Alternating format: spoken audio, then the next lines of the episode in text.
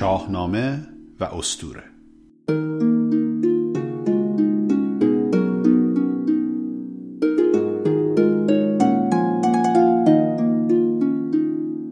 درود بر شما. به دهمین بخش از پادکست شاهنامه و استوره خوش آمدید. من افشین سپهری هستم و این بخش سخنرانی من با عنوان ویرایش شاهنامه نیازها روشها و دستاوردهاست. که من اون رو در کارگاه شعر و موسیقی شهر سیاتل انجام دادم. امیدوارم مورد توجهتون قرار بگیره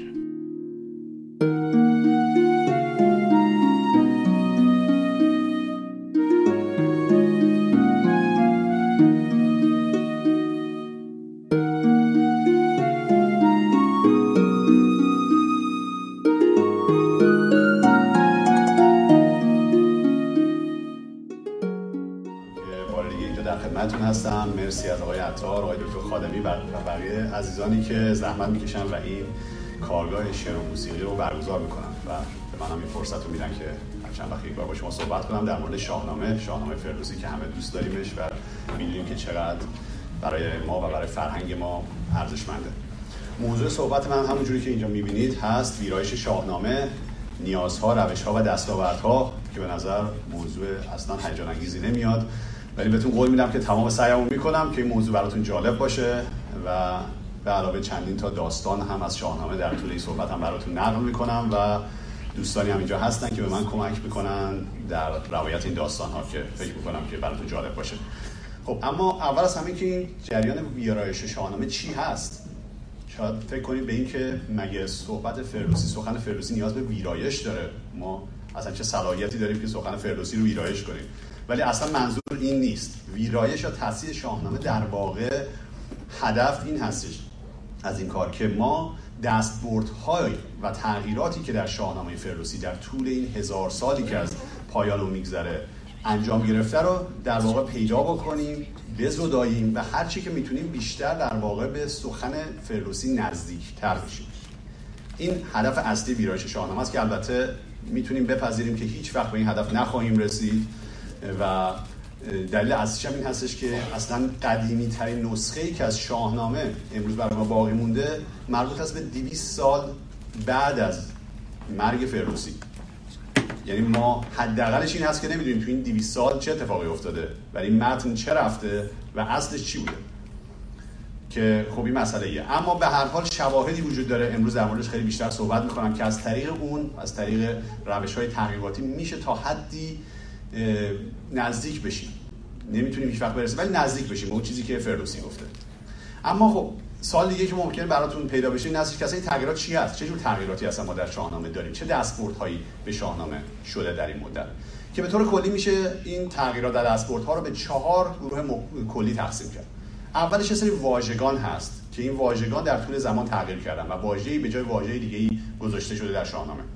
که کاملا با مقایسه نسخه‌های مختلف می‌تونید اصلا تفاوت‌ها رو شما ببینید. تغییر دومی که شما می‌بینید این هستش که یه سری ابیات جابجا شدن. بعضی موقع کاتبان اصلا جای درسته یه سری ابیات رو نمی‌دونستن پایین بالاش کردن و اصلا ترتیب‌ها به هم خورده. اتفاق سوم این هستش که بعضی از ابیات یا روایت ها از شاهنامه افتاده. یعنی شما یه شاهنامه می‌بینید می‌بینید که اصلا این ازش حذف شده و وجود نداره.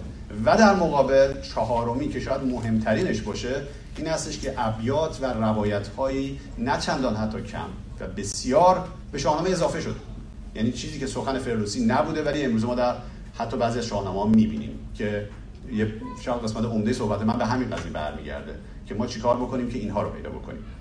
اما برای اینکه ببینید که اصلا این مسئله تا چقدر مسئله هست و تا چند روزه حتی در امروز این مسئله وجود داره برای ما یه مثال می‌خوام براتون بزنم. شما حتما شاید شنیده باشین که اساتید مختلفی هستن که در طول زمان بودن یه اشاره به تاریخچش می‌کنن بعدا.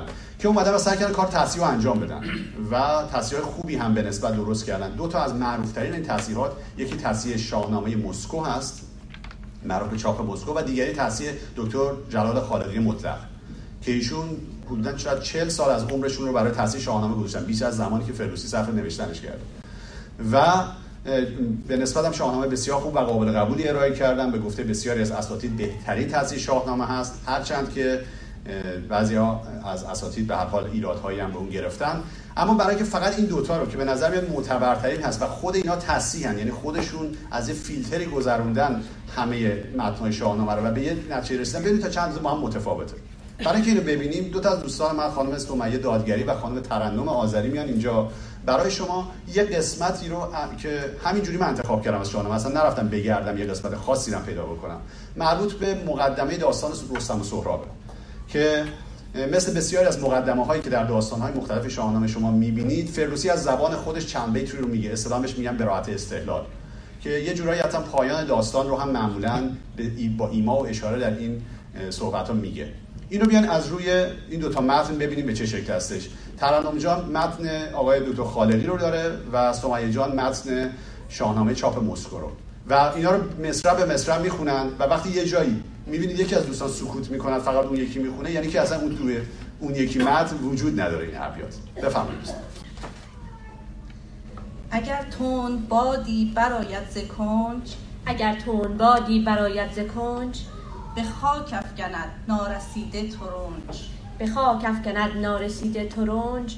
ستمگاره خانی مشر دادگر. ستمکاره خانی مشر دادگر. هنرمند گویی مشر بی هنر. هنرمند دانیمش بی هنر. اگر مرگ داده است بیداد چیست؟ اگر مرگ داده است بیداد چیست؟ زداد این همه بانگ و فریاد چیست؟ زداد این همه بانگ و فریاد چیست؟ از این راز جان تو آگاه نیست. از این راز جان تو آگاه نیست. بدین پرده اندر تو را راه نیست. بدین پنده اندر تو را راه نیست. همه تا ره آز رفته فراز. همه تا در آز رفته فراز. به کس بر نشد این در راز باز. به کس بر نشد این در راز باز. برفتن مگر بهتر آید جای چو آرام یابد به دیگر سرای؟ دم مرگ چون آتش هولناک ندارد زبرنا و فرتود باک. در این جای رفتن نه جای درنگ بر اسب فناگر کشد مرگ تنگ. چنان دان که داد است و بیداد نیست چو داد آمدش جای فریاد نیست. جوانی و پیری به نزدیک مرگ یکی دان چنان در بدن نیست برگ. دل از نور ایمان گرا کنده ای تو را خاموشی به که تو بنده ای. بدین کار یزدان تو را راز نیست.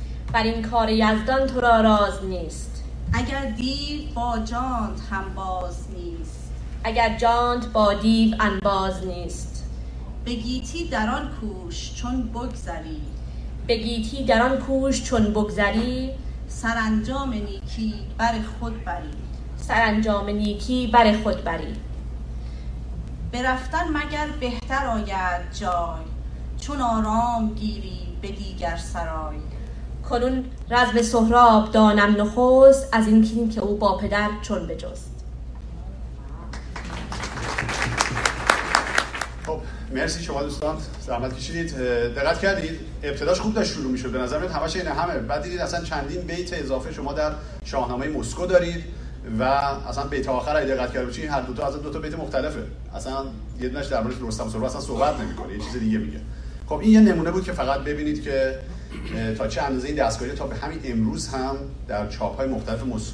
شاهنامه وجود داره. به همین خاطر دوستان وقتی از من می‌پرسن چه شاهنامه رو ما بگیریم واقعا جواب این سوال می‌تونه جواب مهمی باشه که چه شاهنامه رو باید بگیریم. حالا اگه فرصت شد در مورد اون جواب بهتون میدم. خب اما برای اینکه ببینیم مثلا چه جوری این اتفاق افتاده یه نگاهی خیلی گذرا به سیر پیدایش شاهنامه من بکنم. شاید بعد نباشه دید بهتری بگیریم. من یه جمله هست همه جا در همه صحبتام میگم و اون رو یک بار اینجا هم تکرار می‌کنم که شاهنامه فردوسی زاییده ذهن شاعر نیست بلکه فردوسی منابعی رو داشته و این منابع در واقع تاریخ اسطوره‌ای و چه بسا تاریخ شفاهی ایران بوده که از گذشته دور به ما رسیده. و سینه به سینه نقل شده تا زمانی که تا زمان ساسانیان که از عهد انوشیروان میگن اینها رو مکتوب کردن با با نام خداینامه ها که خدا همون کلمه شاه رو میده در واقع همون خداینامه همون شاهنامه است. به شکل خداینامه ها به زبان پهلوی نوشته بودن و تا سده چهارم و پنجم هجری که اونجا شروع می‌کنن و بخشی از اینها رو ترجمه کردن به زبان فارسی و چه بسا عربی و در سال 346 هجری قمری. به فرمان ابو منصور عبدالرزاق که سپهسالار خراسان بوده توسط مباشر اون که ابو منصور المعیری هست یک مجموعه ای از موبدان زرتشتی رو جمع می‌کنن که اینها پهلویدان بودن و این خداینامه ها رو در اختیار داشتن و این متون رو از پهلوی به فارسی برمیگردونن و در مجموعه جمع می‌کنن که ما امروزه با نام شاهنامه ابو منصوری می‌شناسیم که شاهنامه منصور ابو منصوری است. منصور با سه سه نقطه یعنی به نظم نیست به نصره و این منبع اصلی فردوسی است. فردوسی در سال 329 هجری قمری به دنیا میاد و در سال 367 سرودن شاهنامه رو بر پایه این متن شروع می‌کنه که قبل از اون فقط متن بیژن و منیجه رو در واقع به نظم در آورده بوده آورده بوده ولی از سال 367 شروع می‌کنه به صورت جدی کار شاهنامه رو انجام دادن. و شاهنامه رو دو بار به پایان می‌بره یکی سال 384 و یکی سال 400 اول از همه این تاریخ 384 بسیار مهمه. نشون میده بار اول که شاهنامه تموم شده سال 384 بوده که سه سال پیش از زمانی هست که سلطان محمود غزنوی به پادشاهی برسه. یعنی در واقع این جمله که شاید شنیده باشین که فردوسی به فرمان یا به سفارش سلطان محمود شاهنامه رو نوشته یک دروغ تاریخی بزرگه. اصلا همچین چیزی وجود نداره.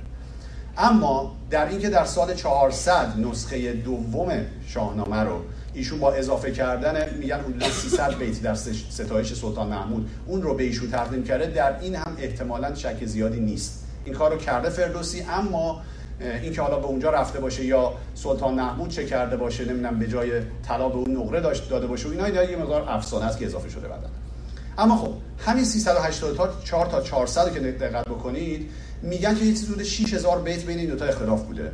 که ما البته ما نمی‌دونیم الان متن کدوم 384 کدوم 400 ولی نشون میده که حداقل در اون زمان چندین نوع شاهنامه مختلف بوده دیگه. ورژن های مختلف می‌تونیم بگیم در دست مردم بوده. یا اینکه نکته که ممکنه شاید براتون جالب باشه اینجا این هستش که در همون زمانی که فردوسی شاهنامه رو می‌گفته افرادی می اومدن در منزل اون و شاهنامه رو می نوشتن یه نفر می‌خونه و بقیه می نوشتن و در پایان شاهنامه یک اشاره می‌کنه فردوسی به این موضوع و خیلی هم خوشحال نیست از این. دقت بکنید. میگه بزرگان و با دانش آزادگان نوشتند یکسر همه رایگان. نرسیده بوده که بشوره اما نکته حالا جالب دیگه این هست که این روایت 60 هزار بودن بیت رو خب در زمان فردوسی و بعد از اون هم تو ذهن مردم بوده.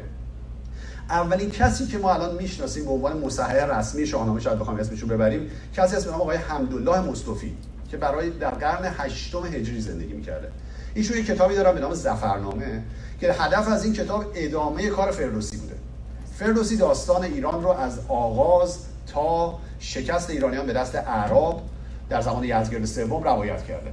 و ایشون به فکر خودش این داستان رو از اون زمان تا زمان زندگی خودش یعنی تا سال 736 هجری قمری ادامه داده. اما این کارشون خیلی کار ارزشمندی امروز به حساب نمیاد. اما کار دیگه که ایشون کرده خیلی کار جالبیه و اون که ایشون به گفته خودش میگه من 6 سال رو صرف در واقع تصحیح شاهنامه کردم و 50 نسخه مختلف از شاهنامه رو دیدم و خب خیلی هم از شاهنامه تعریف می‌کنه از فردوسی تعریف می‌کنه و بعدم میگه من کاری که کردم دیگران از من خیلی تعریف می‌کنن. و این جمله رو میگه. جملات میگه که خیلی مهمه. میگه سخنهای او را شنیدم نخست به قولی درست و به لفظی درست که بودش عدد شست باره هزار. همه بیت ها چون دوری شاه بار دقت اشاره می‌کنه به شست هزار. ولی میگه در آن نسخه نسخه ها اندرین روزگار کمابیش پنجاه دیدم هزار. یعنی اون زمان خودش اینو میگه. میگه که من میگن 60 هزار تاست. هرچی من گشتم بیشتر 50 هزار تا پیدا نکردم. یعنی به فکر خودش این بوده که 10 هزار از این بیت گم شده. و ایشون باید زحمت بکشه اینو پیدا بکنه. پس این یه دلیل دیگه هست که ما این همه الحاقیات داریم. کسانی مثل آقای مصطفی و دیگران رفتن بگردن ده هزار بیت پیدا کنن و به شاهنامه اضافه کنن. و این کارو کردن. شاهنامه امروز وجود داره که 166 هزار بیت داره. که این ابیات ابیاتی هستن که خب خیلی هم عجیب نیستش که یه نفر حتی تشخیص نده که کدوم مال فردوسی. بخاطر اینکه همین به سبک خراسانی گفته شده. همه اینها در واقع نامه هایی هستن که گفته شده. ما فقط شاهنامه نداریم. پیش از شاهنامه ما شاید اولی شاهنامه به نظم و مسعودی مرزی نوشته در قرن چهارم. و بعد از فردوسی هم کسانی مثل اسدی توسی گرشاس نامه رو نوشته و ما خیلی نامه های دیگه داریم. از سامنامه و فرامرزنامه و بهمننامه و بانوگشست نامه و اینها رو داریم. تا داستان های دیگه ای که مثل کوک کوهزاد و داستان های دیگه که از جاهای دیگه نویسنده های دیگه نوشتن و حتی یه سنت بوده در اون زمان که همه آنچه که به اسم شاهنامه یا در واقع روایت گذشته ایران بوده همه رو با هم جمع می‌کردن در یک کتاب میذاشتن اسمش هم میذاشتن شاهنامه و کسی هم که از همه معروفتر بوده اسمش هم روش میذاشتن. می‌کرد می‌شد شاهنامه فردوسی. پس این اتفاقی بوده که افتاده اون زمان. ما امروزه خیلی از اینها رو می‌دونیم داستانا می‌دونیم که مثلا داستان های گرشاسنامه اسدی توسی خب معلومه کدوم و کلی از این داستان ها الان می‌بینیم که خیلی از حتی تصحیح ها اینها رو در شاهنامه فردوسی گذاشتن. اما خب حالا برگردیم به این قضیه اصلا به این سوال جواب بدیم که اصلا چرا مردم دستکاری می‌کردن در شاهنامه؟ حالا غیر از این که گفتم که هدف این بوده که حالا یا ده هزار بیت رو پیدا بکنن یا اینکه همه اینها رو تو مجموعه شاهنامه بکنن اما کسانی هم به قصد و به عمد این کارو کرده بودن و سه دلیل اصلی برای این برمیشمارم یکی این که کسانی بودن که سعی کردن شاهنامه رو به روز بکنن. یعنی واژگان و کلماتی بوده که قریب بوده و هر روز هزار سال گذشته. در طول این هزار سال زبان فارسی درسته که ما هنوز کلمات فردوسی رو می‌فهمیم. اما به کلماتی هستن که امروز برای ما غریبن و در طول همین سده ها هم تغییر کردن. و یه سری کاتب بسیار خوشذوق چیره دستی بودن که واقعا شعر رو می‌دونستن و این ابیات بر... کلمات رو برمی‌داشتن کلمات دیگه جاش میذاشتن و بازم جواب می‌داده و خب بیشتر هم مفهوم رو میرسونده و این کارو کردن. این یه دلیل اوله. دلیل دوم خیلی جالبه. دلیل دوم میگم بهش دلیل افزودگی های عاطفی. یعنی مثلا طرف نگاه می‌کرده میگه نه اینجا به اندازه کافی مثلا رستم در مرگ پسرش سهراب زجه نزده. خوب که ما چند بیتی اینجا اضافه بکنیم. یا مثلا این پهلوان به اندازه کافی از خودش تعریف نکرده. یا مثلا اینجا رستم در مقابل کیکاووس به اندازه کافی مثلا فرق پرخاشجویی نکرده. اینا یه مقدار اینا رو از خودشون اضافه می‌کردن این ابیاتو که به هر حال به قول خودشون کار فردوسی رو درست بکنن در تمیزترش که خب اینم نوع دوم. اما نوع سوم که از همه اینا مهمتره و شاید بیشتر از همه اهمیت تاثیر شاهنامه رو در امروز میرسونه دستکاری های ایدئولوژیک. یعنی که افراد در طول زمان به دلیل اینکه می‌خواستند فردوسی رو با نظر خودشون همراه کنند ابیاتی رو به فردوسی نسبت دادن و اضافه کردند. اصلا تعجب نکنید ما هممون امروزه همین کار رو داریم می‌کنیم. همه شماهایی که توی تلگرام و توی فیسبوک یه مطلبی رو از یه جایی می‌بینید و فوروارد می‌کنید به اسم زرتشت و کوروش و داریوش و فریدون مشیری و سهراب سپری و همینا در واقع همینه. خب؟ یعنی شما دارید همراهی می‌کنید در واقع با کسی که این قصد رو داره. یعنی مثلا می‌خواد یه حرفی رو بزنه یه حرف من بزنم که کسی گوش نمیده. زیرش می‌نویسن کوروش کبیر بعد حالا همه گوش میدن میگه عجب ببین کوروش چه چیزی گفته. خیلی با عربو بد بوده. اصلا کوروش رو ببین چیکار کرده. خب این اتفاق داره میفته امروزه داره میفته و از زمان فردوسی تا امروزه افتاده و من مثالای جالبی براتون در این زمینه دارم. بذارید اولین مثالی که براتون بزنم اصلا از شاهنامه فردوسی نباشه. از آثار عطار نیشابوری باشه. که یه مقاله جالبی از دکتر شفیعی کتکری در این زمینه داره که توصیه می‌کنم بخونید. که در اون میگه که عطار که در واقع یک شاعر و عارف قرن ششم و هفتم هست یک سنی مذهب بسیار معتقد پایبند بوده. و کاری که می‌کرده این که در تمام آثار معروف خودش اومده و یک تعداد ابیات رو به توصیف و ستایش خلفای راشدین ابوبکر و عمر و عثمان و علی نوشته. و جالبه که تعداد این ابیات دقیقا برابر. یعنی مثلا این تعداد ابیات در منطقه ته 23 تاست. در مصیبت نامه 30 تاست و در الهی نامه و اسرارنامه و اینها به همین بعد حالا نسخه های بعدی که شما می‌بینید می‌بینید ذره ذره ابیات مربوط به ابوبکر عمر و عثمان انگار آب میره تعدادشون کم میشه. تعداد ما علی هی داره زیاد میشه. و بعد نوع ابیات هم تغییر می‌کنه. می‌بینید اینقدر ستایشی از ابوبکر نشده که از علی شده. یعنی نشون میده که یک نفری که شیعه مذهب بوده نمی‌تونسته این رو بپذیره و تصمیم گرفته که یه دستکاری هایی بکنه. به این میگن دستکاری ایدئولوژیک. خب همین در شاهنامه فردوسی هم وجود داره و شاید بارسترینش در مقدمه شاهنامه باشه. که اون جایی که فردوسی درباره مذهب خودش میگه. که این چند بیتی هست که خب خیلی در موردش بحث وجود داره که اونجا فردوسی مذهب خودش میگه به نظر میاد که این مذهب رو شیعه دوازده امامی داره بیان می‌کنه. اما خب در طول زمان دستکاری های زیادی شده و یه سری بعد از این ابیات اومدن ابیاتی در توصیف و ستایش ابوبکر عمر و عثمان هم اضافه کردن که بکنن فردوسی رو شیعه. بعضی اصلا که کلا اصلا هیچ کدوم از این ابیات رو قبول ندارن میگن اصلا مسلمان نبوده فردوسی. حالا داستان زیاده ولی مثلا به این قسمت نمی‌خوام بپردازم. فقط مثال می‌زنم. پس ببینید چقدر این مسئله ایدئولوژی که مطرح بوده مهم بوده در اون زمان و باید این کارو می‌کردن. فردوسی نام بسیار بزرگی بوده. و یه نفر می‌خواد بگه مذهب من خیلی خوبه بهترین کاری که می‌تونه بکنه بگه مذهب من همون مذهب فردوسی دیگه. پس مهم بوده که فردوسی رو خودش هم مصرف کنه. اما از این قسمت بگذریم از مسئله در واقع مذهب بگذریم مسئله نژادی هم وجود داره. این مسائل و مشکلاتی که نژادی و نژاد پرستی در زمانه زمانه ما و زمانه گذشته به وجود آورده باعث میشه که افراد ابیات بسیار زیادی رو به فردوسی نسبت بدن خصوصا در مذمت اعراب و بر اونها. البته فردوسی از این ابیات داره مخصوصا در داستان جنگ ایران و عرب در پایان شاهنامه یک نامه معروفی هست که نامه رستم فرخزاد فرمانده سپاه ایران هست به برادرش که در اون نامه ایشون پیش بینی می‌کنه که در آینده ما شکست خواهیم خورد از عرب و در آینده این در سر ما خواهد اومد. این ابیات از فردوسی هست اما زبان فردوسی گفته فردوسی گفته فرمانده سپاه ایران. این چیزی هستش که متاسفانه خیلی اشتباه می‌کنن. یعنی هر چیزی که در شاهنامه هست میگن که به فردوسی اینو نگفته بابا فردوسی از زبان اسفندیار مثلا به مادرش مثلا نکوهش کرد گفته زنها هیچی نمی‌فهمن. خب اسفندیار این رو گفته نه فردوسی.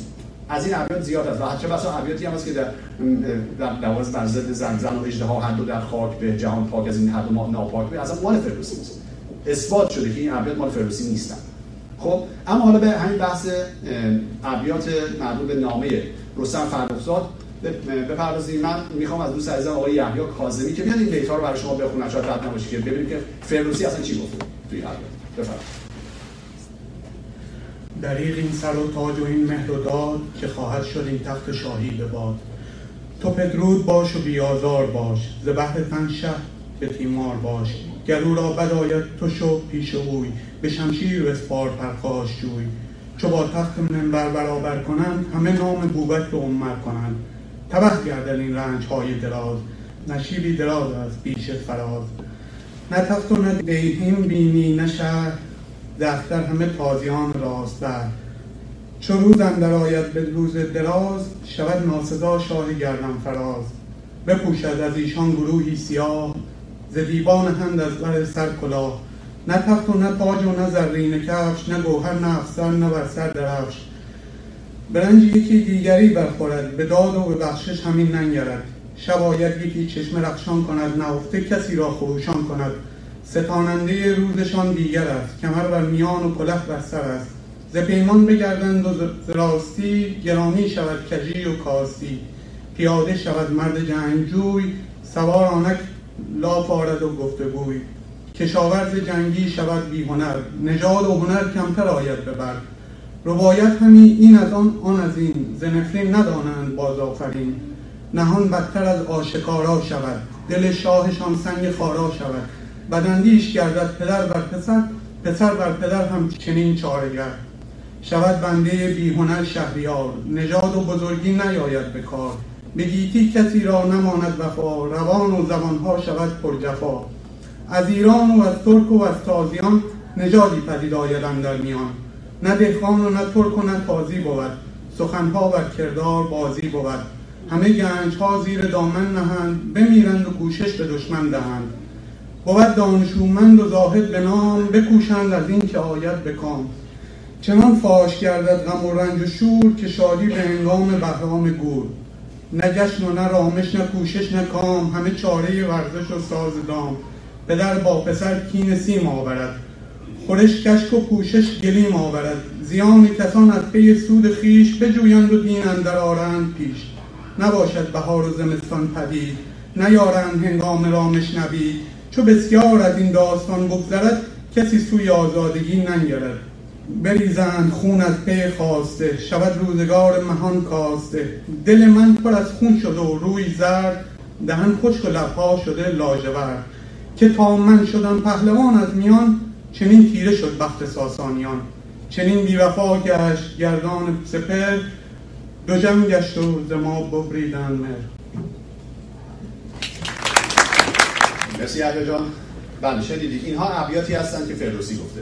اما تا دلتون بخواد ابیات دیگه هم هست که فردوسی نگفته ولی به اسم فردوسی گفتم. شاید معروف ترینش رو همتون شنیده باشید شیر شطور خوردن و سوسمار عرب را به جایی رسیده از کار که ملک کیانی کند آرزو. توفو بر توی چپی گرون توفو. این ابیات از فردوسی نیستن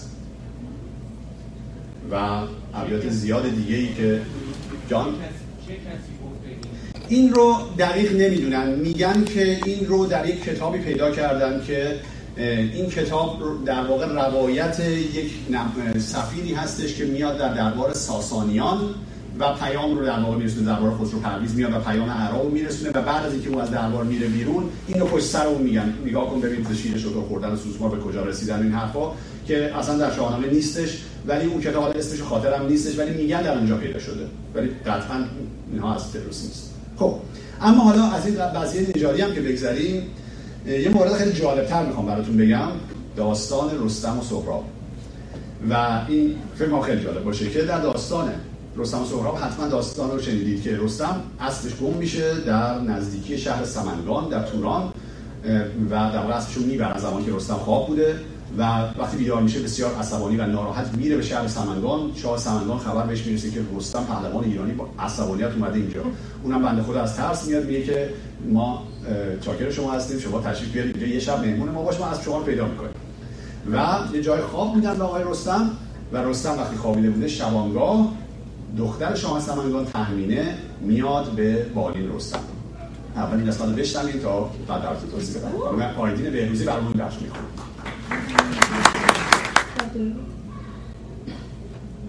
چه یک بهر از تیر شب درگذشت شباهنگ بر چرخ گردان بگشت. سخن گفتن آمد نهفته به راز در خوابگه نرم کردن باز. یکی بنده شمعی معنبر به دست خرامان بیامد به بالین مست. پس پرده در یکی ماه روی چو خورشید تابان پر از رنگ و بوی. دو ابرو کمان و دو گیسو کمند به بالا به کردار سر بلند. روانش خرد بود تن جان پاک. تو گفتی که بهره ندارد ز خاک. از او رستم شیردل خیره ماند. بر او بر جهان آفرین را بخواند. بپرسید او گفت نام تو چیست؟ چه جویی؟ شب تیر کام تو چیست؟ این داد پاسخ که تهمینم تو گویی که از هم به دو نیمم. یکی دخت شاه سمنگان منم ز پشت حجب را پلنگان منم. به گیتی ز خوبان مرا جفت نیست چو من زیر چرخ کبود اندکیست کس از پرده بیرون ندیدی مرا نه هرگز کس آوا شنیدی مرا. به کردار افسانه از هر کسی شنیدم همی داستانت بسی. که از شیر و دیو و نهنگ و پلنگ نترسی و هستی چون این تیز چنگ. چون این داستان ها شنیدم ز تو بسی لب به دندان گزیدم ز تو. بجستم همی کفت و یال و برد بدین شهر کرد ایزد آش خورد. تو را هم کنون گر بخواهی مرا نبیند جز این مرغ ماهی مرا. یکی آن که بر تو چنین گشتم خرد را ز بحر هوا کشتم. و دیگر کس تو مگر کردگار نشاند یکی پورم در کنار. مگر چون تو باشد به مردی و زور سپهرش دهد بهر کیوان و هور سه دیگر که اسبت به جای آورم سمنگان همه زیر پای آورم. چو رستم بر آن سان پری چهره دید ز هر دانشی نزد او بهره دید. و دیگر که از رخش داد آگهی ندید هیچ. فرجام جز فرهی به خوشنودی و رای فرمان اوی به خوبی بیاراست پیمان اوی. چو انباز او گشت با او براز ببود شب تیره دیر و دراز. چو خورشید رخشنده شد بر سپه بیاراست روی زمین را به مهر. بر رستم آمد گران مایه شاه بپرسیدش از خواب و آرامگاه. چون این گفته شد مژده دادش به رخش بر او شادمان شد دل تاج بخش. بیامد به مالید و برنهاد شد از رخش رخشان و از شاه شاد. مرسی آیدین جان. بله این روایت اون شبیه که تحمیله به بالین رستم میاد. میاد و بهش میگه که من عاشق تو هستم و اصلتم برات پیدا می‌کنم و خلاص رستم میگه دیگه چه کنیم و خلاصه تا اینکه این دو با هم هستن تا صبح و صبح شاه میاد و به استقبالش رو میگه شب خوب خوابیدم میگه خیلی خوب خوابیدم و اصلش هم براش پیدا می‌کنه و میره خب این داستان میشه اما ایده از افراد در طول سالیان بعد از نوشتن شاهنامه به فکر کنن که این نمیشه که یعنی چی؟ رستم آخه باید یه فکری برای این قضیه بکنیم. و زحمت کشیدن و یه فکری براش کردن. یعنی بعد از اون بیتی که میگه به دیگر که از رخش داداگهی ندیدی فرجام جز فرهی یعنی رستم پذیرفت که تماموش بشه با تحمینه بعد از اون این ابیات اضافه کردن بفرمود تا موبدی پرهنر بیاید بخواهد برا از پدر. چو بشنید شاهی سخن شاد شد به سان یکی سر و آزاد شد. بدان پهلوان داد دخت خیش بدان سان که بوده است آین و کیش. به خوشنودی و رای و فرمان بوی به خوبی بیاراست پیمان بوی چو بسپرد دختر بدان پهلوان همه شاد گشتند پیر و جوان همون ز شادی بسی زر برافشاندند ابر پهلوان آفرین خواندند. که این ماه نو بر تو فرخنده باد سر بدسگالان تو کنده باد. این چند بیت اضافه کردم؟ بعد میگه چو انباز او گشت با او براز ببود آن شب تیره دیر و دراز. یعنی همه رو بیرون کردن دیگه مهمونا رو. همونجا و همه اتفاقا نصف شبی افتاده. من در تهران که بودم در دانشگاه تهران درسی داشتم نام رستم سهراب. همین داستان رو اونجا در این در صحبت می‌کردن. دقیقا این جمله استاد من یادمه که به محض که به این جمله می‌رسه میگه حتما یه موبایل کشیکی هم داشتم این شب که رفتن خبرش کردن که بیاد آقا رو خواسته خانم رو خواستگاری کنن. خب این نشون که این کاملا این افسودنی ازش و اصلا معنی نداره. و دقت کنید که اینقدر این بی‌معنیه که به داستان خلل وارد می‌کنه. خب؟ حالا یک بخشی بود من گفتم که آیدین جان نخونه چون طولانی نشه. ولی در صبح وقتی که اینا می‌خوان اصلا جدا بشن رستم یک مهره میده. به تحمیله میگه که اگر پسری از ما به دنیا اومد اینو بر بازوی پسر ببند. اگه دختری بود در گیسوی او. که خب در انتهای داستان هم در واقع سهراب برای معرفی خودش به پدرش این بازوبند نشون میده. کنون بر این بوشای از جوشنم برهنه ببینین تن روشنم به بازو بر مهره خود نگر ببین تا چه دیدین پسر از پدر این معنی اما زمانی که رستم سهراب به دنیا میاد و بزرگ میشه مثلا اون ده ساله میشه میاد پیش مادرش و این سال از مادرش می‌پرسه. میگه که من چون ز همشیرگان برترم همین باسمان اندر آید سرم ز تخم کیم بس کدامین گوهر چه گویم چو پرسند نام پدر؟ یعنی میگه پسر نمیشناخته. یعنی کسی از بین مهمانان اون شب نبوده که برای پسر توضیح بده که اصلا پدرت کیه. و این کاملا مشخصه که این یک ارتباط پنهانی بوده و هیچ کس نام پدر سهراب رو نمی‌دونه. خب اگر شما اون ابیات اضافه کنید این بخش خراب میشه. خب پس این نشون میده که ابیات و داستانهای الهاقی به دلایل ایدئولوژی در شاهنامه خیلی زیاد. خب اگه اجازه از این بخش بگذرم. و یه خلاصه یه مروری بکنم برای که اصلا ما الان چه نسخه‌ای از شاهنامه در اختیار داریم هستن که اینها در واقع مبنای این هستن که ما ببینیم که الهاقیات کدوم هستن و بتونیم که شاهنامه رو اصلاح کنیم بر اساس اونها. همونجوری که گفتم قدیمی ترین شاهنامه‌ای که ما در اختیار داریم مربوط به 200 سال بعد زمان فردوسی است. قدیمی ترین شاهنامه شاهنامه‌ای هستش که در کتابخانه فلورانس پیدا شده در سال 1978 و این شاهنامه رو فکر می‌کردن که یه ترجمه از قرآنه. که مثلا گذاشته شده تو کتابخانه که رو پیداش کردن. که متاسفانه شاهنامه کامل نیست. این شاهنامه مال تاریخ تاریخ 614 هجری قمری رو برخورش داره. ولی متاسفانه کامل نیست. از ابتدا داره تا زمان پایان پادشاهی کیخسرو که حتی یک بار هم صحافی شده و چون کسی که صحافی کرده اصلا نمی‌دونسته این چیه این داستان چند صفحه اولی که کنده شده بوده به تای شاهنامه چسبونده. اما به این شاهنامه قدیمی ترین شاهنامه است. اما قدیمی ترین شاهنامه کاملی که امروز در اختیار داریم شاهنامه 675 لندن هست که در موزه بریتانیا در لندن قرار داره و شاهنامه کاملی است. بعد از اونم شاهنامه‌های دیگه هستن از جمله یکی از شاهنامه‌های معتبری که ده سال پیش فقط پیدا شده. شاهنامه س... کتابخانه دانشگاه سن جوزف بیروت که اونم شاهنامه مهمی هست که در تاریخ نداره متاسفانه اما از روی زبان و از روی حتی نگارش و خطی که داره حدس می‌زنن که مربوط به هلوهوش سال 700 هجری. ما شاهنامه دیگه داریم که باز یکیش در لندن هست یکی در لنینگراد هست یکی در قاهره یکی در استانبول. دو تا شاهنامه های مرکز خاورشناسی روسی هستن که اینها در واقع شاهنامه های معتبری هستن که بر اساس اونها کار تصحیح انجام میشه. شاید شاهنامه دموت شاهنامه در واقع شاه تحماسبی و این شاهنامه رو چیده باشید. اینها شاهنامه های معتبری از نظر کار تحصیل و متن نیستن بیشتر کار هنری هستن به خاطر مینیاتورهایی که دارن.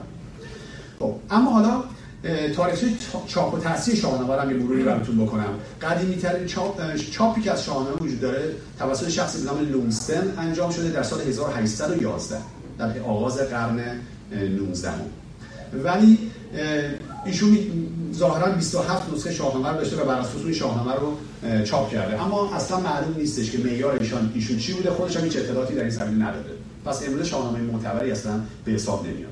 اما شاهنامه دیگه که شاهنامه بسیار معروفی هستش بعد از اون چاپ شده شاهنامه هستش که ترنر ماکان یک افسر انگلیسی در کلکته هند این رو منتشر کرده در سال 1829 و بعد از اون یک فرانسوی به نام ژول مول که ژول مول میگن در فارسی بهش ایشون هم بسیار شرقشناس برجسته بوده و این رو در سال 1878 منتشر می‌کنه. اول البته کامل نمیشه. کار اون رو بعدا که نام فولرس ادامه میده که اون هم البته کامل نمیشه. تا اینکه در ایران به مناسبت هزاره فردوسی اساتید برجسته مثل دکتر مشتبه مینوی، عباس اقبال و سعید نفیسی و اینها این کار رو ادامه میدن و شاهنامه چاپ می‌کنن که با شاهنامه بروخی معروف هست که امروز هم چاپ میشه در ایران هنوز. و بعد از اون شاهنامه دیگه هست که بر اساس شاهنامه ماکان آقای دکتر دبیر سیاقی منتشر کردن که اون هم باز امروزه هست. اما شاید معتبرترین تصحیح شاهنامه رو حالا کار آقای دکتر خالق رو بذاریم کنار شاهنامه مسکو باشه. تا قبل از این در واقع روشی که برای تصحیح استفاده می‌کردن بیشتر سلیقه‌ای بوده. یا نگاه می‌کردن ببینن کدوم بیت بیشتر دوست دارن کدوم قشنگتر اون میذاشتن اما از کاری که در مسکو انجام میدن مرکز خاورمیانه‌شناسی روسیه به در واقع سرپرستی شخصی به نام برتلز جمع میشن و یه سری پژوهشگران شاهنامه جمع می‌کنن از سال 1950 و این شاهنامه رو با که امروز به نام شاهنامه مسکو ما می‌شناسیم در بین سالهای 1961 و 70 اینو منتشر می‌کنن که تا قبل از کار آقای دکتر خالقی معتبرترین شاهنامه است. که نسخه بسیار مهم و معتبر شاهنامه رو مقایسه می‌کنن. اما همونجوری که تو گفتم شاه قدیمی ترین شاهنامه شاهنامه فلورانس 1978 اصلا کشف شده. یعنی زمانی که این چاپ مسکو اومده اصلا شاهنامه نبوده. که دکتر جلال خالقی مطلق این شاهنامه رو هم استفاده کردن در کارشون. اما بعد از این کار دکتر خالقی هم تموم شد باز شاهنامه دیگه پیدا میشه که شاهنامه بیروت هست.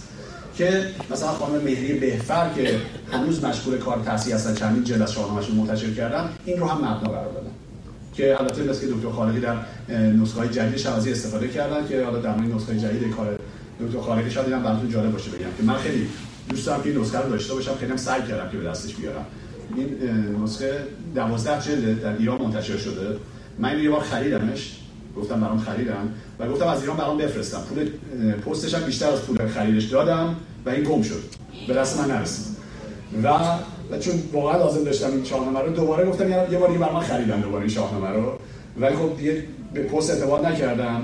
هر مسافری که میاد میگم یه جلد از اینو برای من برداره بیاره. تا اینجا سه جلد به دست من رسیده. اگر دوستان ایران می‌تونید بیارید. من به شما بگم که این رو لطف کنید برای من بیارید چون واقعا خیلی کمک می‌کنه به کار پژوهشی که انجام میدم. خب. اما از این قضیه که بگذریم ببینید که اصلا ابزار تحقیق شاهنامه چیه. خب ابزار تحقیق گفتیم مثل نسخه هستن. اما ما بسیار ابزار دیگه در اختیار داریم. اینقدر هم نیست نیستش که واقعا بدون هیچ اطلاعاتی مجبور باشیم فقط نسخه رو نگاه کنیم و بنویسیم. حالا این ابزارها چیا هستن؟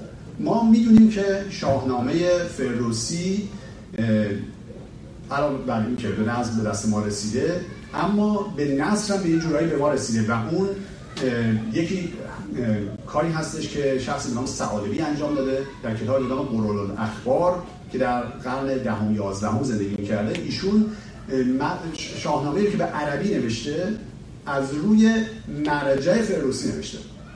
که مرجع فردوسی رو همونجوری گفتم شاهنامه ابو منصوری است. یعنی هر دو اینا یه منبع داشتن.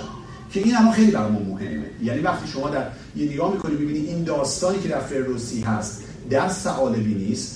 با فرض اینکه فردوسی در اوج امانتداری بوده که بوده بهش باور داریم امروزه به این دلیل می‌تونیم بعضی موقع ها حداقل به عنوان یک دلیل بیاریم برای اینکه شاید یک داستانی مثلا الهامی بوده از اون مهمتر یک متن دیگه هست که ترجمه شاهنامه است ما داریم. خیلی جالبه قدیمی ترین نسخه که از خود شاهنامه فارسی در اختیار داریم گفتم معلوم به 200 سال بعده. اما در سال 621 هجری شخصی به نام بنداری اصفهانی ترجمه از شاهنامه فردوسی به عربی منتشر کرد که اون دار اون ما داره که خیلی مهمه. که باز از روی اون نگاه می‌کنیم ببینیم چه داستانی یا چه, چه روایتی وجود داره دقیقا ابیات رو نمی‌تونیم ببینیم. اما می‌تونیم ببینیم که این داستان بوده یا نبوده. هرچند که باز هیچ کدوم این منابع رو به تنهایی نمی‌تونیم استناد کنیم. بهش دلیلش هم این هستش که مثلا هم می‌دونیم که بنداری اسپانی یه جاهایی رو خلاصه کرده یه جاهایی رو مثلا نگفته. مثلا شرح جنگ ها رو یه مقدار خلاصه کرده بعضی از داستان ها رو انداخته این تا این حد می‌دونیم. به همین خاطر این هم یکی از ابزار ماست ولی نه تنها ابزار. یه چیز دیگه که وجود داره شخصی به نام مصطفی یه مصطفی دیگه. در قرن ششم هجری کتابی داره که در این کتاب سخنان بزرگان ایرانی و عربی و یونانی و اینا رو درش گفته. به علاوه در این کتاب خودش 254 بیت از شاهنامه رو هم برده که خب اینم خیلی معتبره می‌تونیم بهش استناد کنیم چون بسیار زمان فردوسی نزدیکه. می‌تونیم بگیم که الهاقیات درش کم است خب اما از اینها از این متون که بگذاریم به طور کلی ابزار ما ابزارهای زیادی هست. آقای استاد فریدون جنیدی یکی از مصححین شاهنامه هستن که ایشون در مقدمه کتاب خودشون 27 روش مختلف رو برای یا ابزار مختلف رو برای تصحیح شاهنامه ذکر می‌کنن که از اینها یکیش مثلا این هست که میگه آشنایی به زبان فارسی، عربی، پهلوی و زبانهای دیگه. این مهمه برای تصحیح شاهنامه میاد میگه آشنایی به سنن رسوم گذشته ایران. آشنایی به آین جنگاوری و آرایش نظامی در واقع یا های شکار و بزم و رزم و همه اینها میگه اهمیت داره. میگه شما اینا رو باید بدونی تا بتونی شاهنامه رو درست بفهمی و درست تحصیل بکنی. یا به همچنین شناخت شعر فارسی و رموزی که در ابیات و سخن فارسی وجود داره دونستنش مهمه. که خب البته من نظرم خودم در مورد کار ایشون این هستش که ایشون بیش از اندازه دیگه شاهنامه رو تحصیل کرده. یعنی که شاهنامه که ایشون تحصیل کرده شاید نزدیک میشه به همون چیزی که شما میفرمایید بوده 20 هزار بیت. اما مشکلی که من با این قضیه دارم این است که ایشون شاهنامه که خودش منتشر کرده رو اگر نگاه بکنید همه ابیاتی که فکر می‌کنه خودش الهاقی است رو اوورده. و اینا به شکل ایتالیک در واقع نوشته. چرا؟ چون اگر این ابیات هست داستان نمی‌فهمید شما. مجبورید شما این اینا رو دنبال بکنید تا داستان بفهمید. ولی ایشون به هر کدوم از این ابیات یه ایرادی گرفته. و چون فرض خیلی مهمی ایشون باشه که فردوسی هیچ ایرادی نمی‌تونسته داشته باشه. حالا یه مثال خیلی ساده براتون بزنم. میگه مثلا دیهیم شاید کلمه دیهیم رو شنیده باشید. دیهیم شاهنشاهی که میگن. میگه دیهیم یک پارچه‌ای بوده که اینا رو سرشون میبستن. و این از یونان به ایران اومده. بعد از حمله اسکندر. پس میگه هر جا ما در شاهنامه قبل از پادشاهی اسکندر کلمه دیهیم داریم این به در صورتی من مطمئن نیست اصلا فردوسی هم این موضوع رو می‌دونسته. که تاریخچه اصلا دیهیم چی بوده؟ دیهیم یه اصطلاحی بوده اونجا استفاده می‌کردن دیگه. خب این ممکنه در هر ابیاتش هر جایی آورده باشه. به هر حال این هم یه نکته گفتم بگم خدمتتون. خب اما از این قضایی که بگذریم یه روش در واقع تصحیح که من خودم خیلی میپسندم روش منطقیه. یعنی یه مثالی که الان براتون زدم این هست که سهراب پدرش رو نمی‌شناسه. خب این مثلا منطقی می‌تونیم بفهمیم. اون ابیات جور در نمیاد. اون ابیات باشه این معنی نمی پیدا نمی‌کنه. خب؟ حالا یه مثال دیگه خیلی جالبی در این زمینه این هست که اصلا دو تا داستان کامل در شاهنامه که الحاقی هست داستانهایی هستن مربوط به کودکی رستم. زمانی که رستم به دنیا میاد در همون اون فوان کودکیش شما دو, دو تا داستان رو نمیشه اصلا شنیده باشید. یا اگر هم نشیده باشید احتمالاً مینیاتوری ازش دیدید. داستان کشتن فیل سپید و داستان گرفتن دژ سپند. حالا داستان این شکل هستش که میاد میگه که یکی از شبهایی که مهمونی و جشن بوده در منزل زال همه مهمان ها می‌خورن و مست می‌کنن و به خواب میرن. نصف شب پیله سپیده. زاد زنجیر پاره می‌کنه و شروع می‌کنه به خرابکاری کردن. رستم بیدار میشه گرز پدر بزرگش رو بر میداره و میره و در باز می‌کنه و میره و با یه ضربه می‌زنه و این فیل ناکار می‌کنه و که بعد میاد دیگه پدرش زال میاد میگه ای پسر تو چه کاری بود کردی؟ نباید گفت فیل جنگی کار انجام تو برات زوده.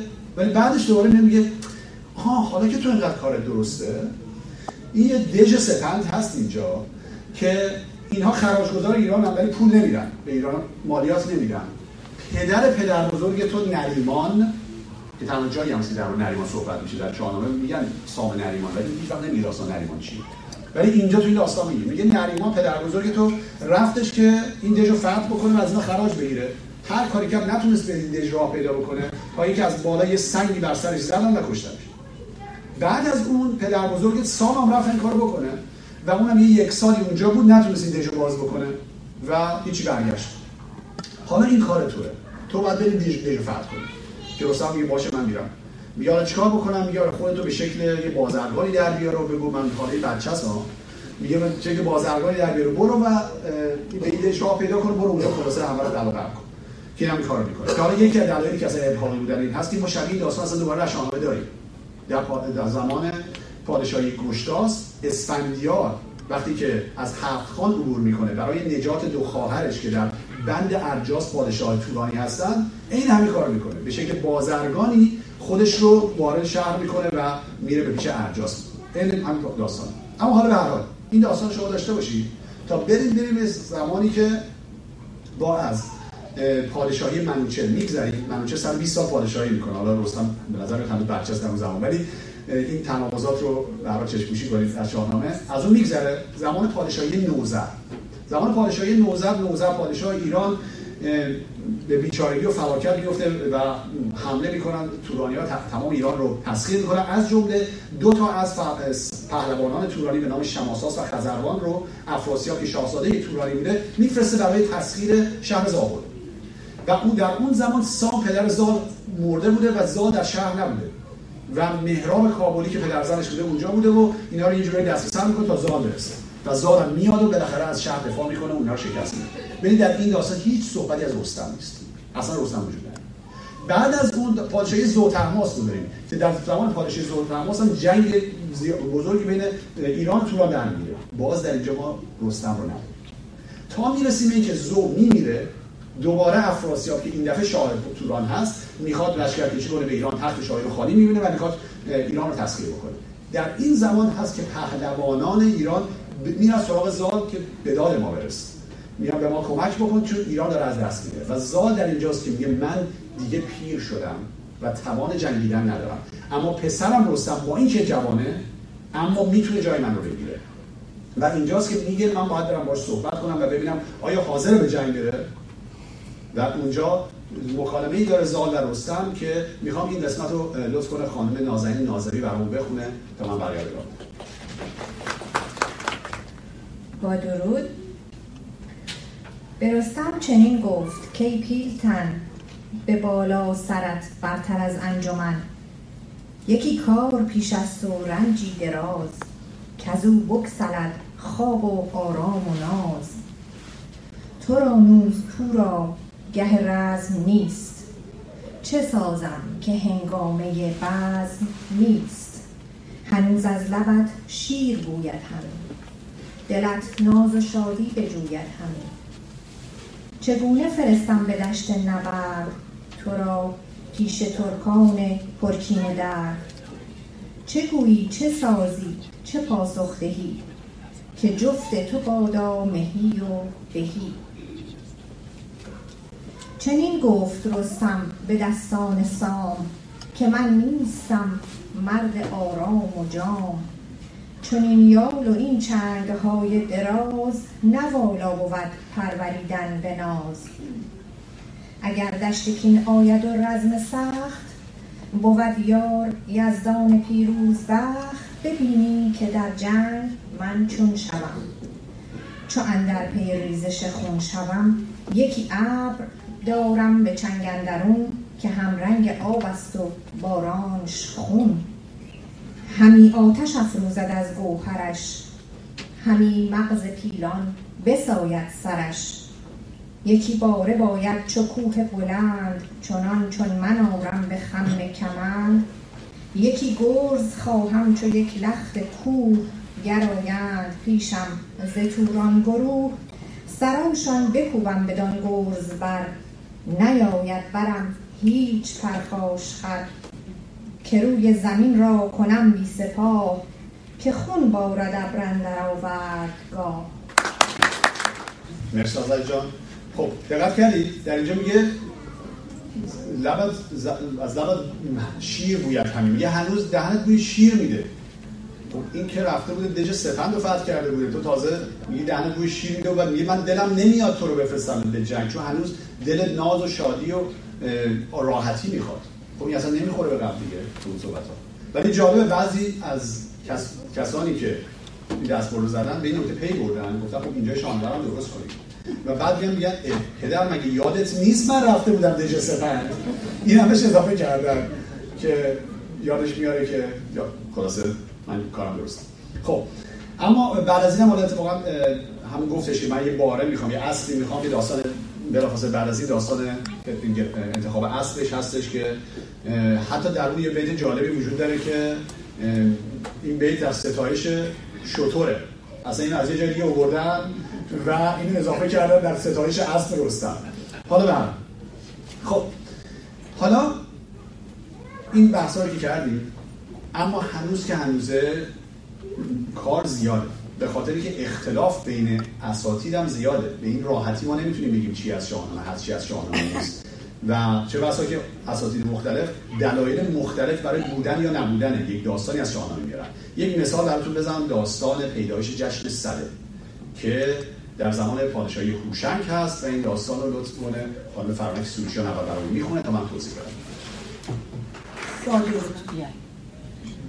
یک روز شاه جهان سوی کوه گذر کرد با چند کس همگروه پدید آمد از دور چیزی دراز سیه رنگ و تیره تن و تیز تاز.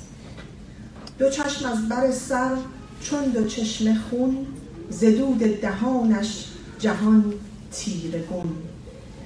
نگه کرد هوشنگ با هوش و سنگ. گرفتش یکی سنگ و شد تیز چنگ.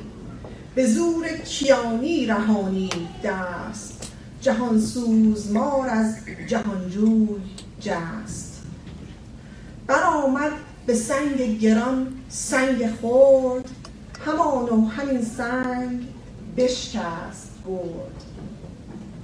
فروغی پدید آمد از هر دو سنگ. دل سنگ گشت از فروغ آزرنگ نشد مار کشته ولی کن زراز از این طبع سنگ آتش آمد فراز.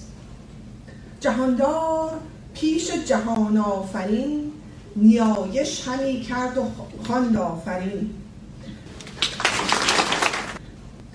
دکتر خالقی مطلق معتقد که این داستان از شاهنامه نیست. و دلایلی رو میاره برای این موضوع. که از جمله میاد میگه که در ابتدای این داستان توضیح میده که آتش اومد و بعد مثلا اه، ابزار سازی کردن و آهنگ آهن رو نرم کردن این حرفا و بعد دوباره داستان رو توضیح میده که این به اون نمی‌خوره. و استدلال دیگه که می‌کنه میگه مثلا یه سری کلماتی هستن که کلمات خیلی قوی نیستن مثلا یه چیزی دراز خیلی بچگانه میاد گفتنش. این جمله کلمه. یا مثلا میگه که در چند تا از نسخه‌های شاهنامه مثل فلورانس و لندن و قاهره و استانبول اینا وجود نداره. و نکته دیگه که میگه یه گزارش دیگران از صده متفاوته. حالا اینو من جمله بیشتر بهش اشاره می‌کنم. ابو ریحان بیرونی یا دیگر محققان معتقدن که صده ریشه های مختلفی داره و میگه ریشش به موشنگشاه برنمیگرده خب، به این دلایل ایشون داستان رو می‌ذاره کنار. اما دو تا نکته رو میگه. اولا میگه که به جز بعضی از ابیات بقیه ابیاتش ابیات خوبی هست و داستان داستان اصیلیه. این خیلی مهمه. نکته که دکتر خالقی بهش اشاره می‌کنه و دیگران هم بهش اشاره می‌کنم که این هستش که ببینیم بعضی از داستان‌های شاهنامه ممکنه درست کلام فردوسی نباشه. اما به این معنی نیست که اینا فقط زاد و پرداخت ذهن یه نفره دقت بکنید شاهنامه ابو منصوری یکی از کتاب‌هایی هست که در زمینه تاریخ ایران هست. بسیار کتاب‌های مختلف دیگه وجود داره. مثلا کتابی وجود داره که تمام این داستان‌های پهلوانای دیگه که فرزندان رستم هست و در خودش داره. همونجوری که گفتم فرامرز نام و بانو گشست نام و اینها همه داستان های اونها هست که در اون کتاب های مختلف هست اینا اصیل داستان ها ولی در شاهنامه فردوسی نیامد خب پس این یه نکته که در نظر بگیریم. اما حالا جالبه آقای دکتر ابوالفضل خطیبی که یکی دیگه از اساتید و پژوهشگران شاهنامه هستند و جالب هست که در چند جلد آخر تصحیح شاهنامه دکتر خالقی با ایشون همکاری کردن. یعنی اسم جفتشون در واقع اسم سه نفر روی این کتاب هست. ایشون یه مقاله دارن که کاملا نظری متضاد میدن. و ایشون میگن که اولا که در درسته در این چهار تا نسخه شاهنامه وجود نداره ولی در نه تا نسخه اساس دیگه ما وجود داره. یعنی از 13 تا نسخه در نه نسخهش این داستان وجود داره. عینا. و درسته که مثلا بعضی ها معتقدن که ریشه شاهنامه چیزای دیگه بوده ولی حتی ابو ریحان بیرونی هم چندین تا روایت رو اشاره کرده و یک روایتش رو گفته که برمیگرده به هوشنگشاه و از اون جالبتر که به نظر بسیار مهمه این هستش که این داستان در ترجمه بنداری وجود داره. دقت کردید؟ ترجمه بنداری که سال 621 منتشر شده ترجمه ای هستش که از شاهنامه فردوسی و قدیمی ترین سندی است که ما در دست داریم داستان داره. یعنی نشون میده اگر هم این داستان اضافه شده به شاهنامه باید بین این دو زمان یعنی از سال 400 تا سال 621 اتفاق افتاده باشه که زمان زیادی نیست. خب؟ به هر حال این نشون میده که پس اساتید نظرات مختلف دارن. و حالا من خودم استادی نیستم در این زمینه ولی منم مثلا یکی از داستانهایی که نمی‌تونم بپذیرم که داستان الحاقی هست به دلایل مختلف داستانی هست که مربوط هست به آوردن کیقوباد پادشاه ایرانی از کوه دماوند توسط رستم همین روی که اشاره کردم وقتی که زال از رستم می‌خواد که بره و کمکشون بکنه در جنگ و میره اسبش رو انتخاب می‌کنه اولین مأموریتی که کیقوباد رستم زال به رستم میده این است که بره در کوه دماوند و کیقوباد رو بیاره و به پادشاهی ایران برسونه. میگه که کسی از نسل فریدون در اونجا زندگی می‌کنه برو بیار و به پادشاهی ایران برسونه. در نسخه دکتر خالقی میگه برو این کارو بکن و بعد رستم رو این کرد. من نمی‌تونم باور بکنم که اینجا به همینجا ختم میشه. خصوصا که یک داستان بسیار زیبایی در بین این دو بیت وجود داره. داستانی که رستم میره به کوه و در راه می‌رسه به گروهی که می‌بینه که در یک گوشه زیر درختی نشستن و دارن جشن می‌گیرن.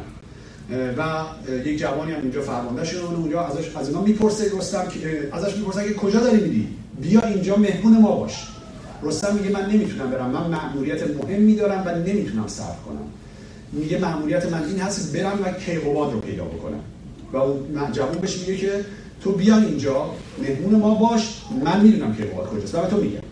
و رستم میپذیره و پیاده میشه و میشینه کنار این جوان به ایش که این قسمت رو خانم گلبانو قوامی این چند رو برامون می‌خونن تا من برگردم توضیح شد. تهمتن زرخش اندر اومد چوباد چو بشنید از وی نشان قباد.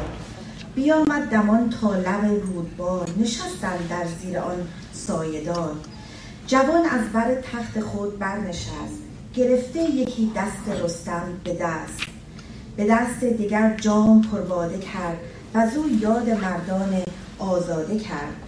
دیگر جام بر دست رستم سپرد بدو گفت که ای نام بردار و برد بپرسیدی از من نشان قباد تو این نام را از که داری به بدو گفت رستم که از پهلوان پیام آوریدم به روشن روان سر تخت ایران بیاراستند بزرگان به شاهی ورا خواستند پدر آن گزین یلان سر به سر که خوانند او را همی زال زر. مرا گفت رو تا به البرز کو قباد دلاور ببین با گروه. به شاهی بر او آفرین کن یکی. نباید که سازی درنگ اندکی. بگویش که گردان تو را خواستند به شادی جهانی بیاراستند نشان ار توانی و دانی مرا دهی و به شاهی رسانی ورا ز گفتار رستم دلیل جوان بخندید و گفتش که ای پهلوان ز تخم فریدون منم کیقوباد پدر بر پدر نام دارم به یاد. چو بشنید رستم فرو برد سر به خدمت فرو آمد از تخت زر که ای خسرو خسروان جهان پناه بزرگان و پشت مهان سر تخت ایران به کام تو باد تن ژنده پیلان به دام تو باد. مرسی جان. این داستانی هستش که من نمی‌تونم بپذیرم واقعا داستان الهایی بشه و اگر دقت بکنید دکتر خالقی هم باز میگه این داستان اصیله به نظر میاد که بسیار استوار ابیات اما احتمالاً فردوسی نیست به دلایلی که ایشون میاره. خانم مهدی به فرق خیلی جالب استدلال می‌کنه. میاد میگه که همین که داستانی اصیل باشه مهمه که ما اون رو در نظر بگیریم. درسته ممکنه مال فردوسی نباشه اما ایشون کاری که می‌کنه در تاثیر خودش اومده این داستانهایی رو که احتمالاً از فردوسی نبوده داخل قلاق گذاشته. اونهایی رو که فکر می‌کنه که اصیل هستن. و در واقع هدف اصلی ما باید حفظ گذشته ما باشه و داستانهایی که از گذشته بر ما مونده. هرچند که مهمه که بدونید چه داستانی از فردوسی هست اما فردوسی تنها راوی داستان گذشته ایران نیست. خب در پایان صحبتم فقط این رو به شما بگم که من فکر می‌کنم که این کار تصحیح شاهنامه همچنان خوب ادامه پیدا بکنه و بهترین اتفاقی که می‌تونه در این زمینه بیفته پیدا شدن یک شاهنامه جدید قدیمیتر از شاهنامه فلورانس هست که در اختیار داریم. امروزه و یک پیشنهاد در این زمینه دارم و اون این هستش که یک شخصی یا گروهی که متمول هستن و امکانش رو دارن جایزه ای برای این موضوع در نظر بگیرن.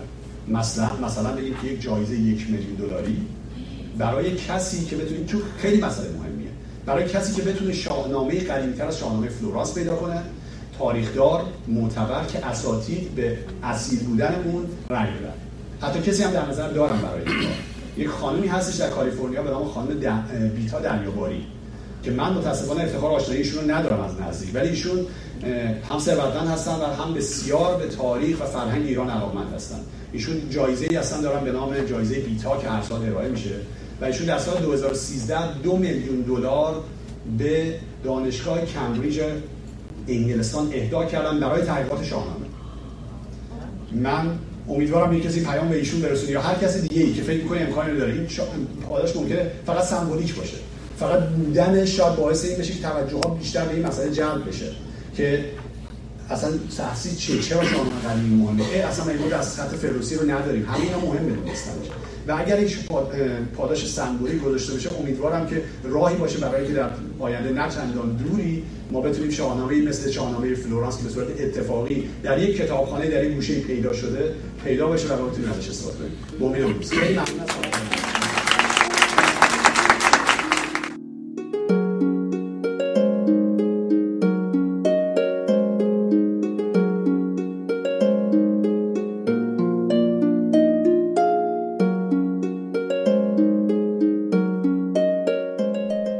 امیدوارم از این گفتار بهره برده باشید. شاهنامه و استوره یکی از پادکست های رادیو ایران شهره که اون رو می‌تونید از روی تارنمای این رادیوی اینترنتی به آدرس radioiranshahr.org و همچنین از طریق اپلیکیشن های ویژه پادکست بشنوید. همچنین می‌تونید کارهای من در زمینه شاهنامه رو از طریق کانال شاهنامه و استوره در تلگرام دنبال کنید. و در کلاس های رایگان شاهنامه و استوره که به صورت مجازی برگزار میشه شرکت کنید. تا بخش دیگه و سخنی دیگه بدرود.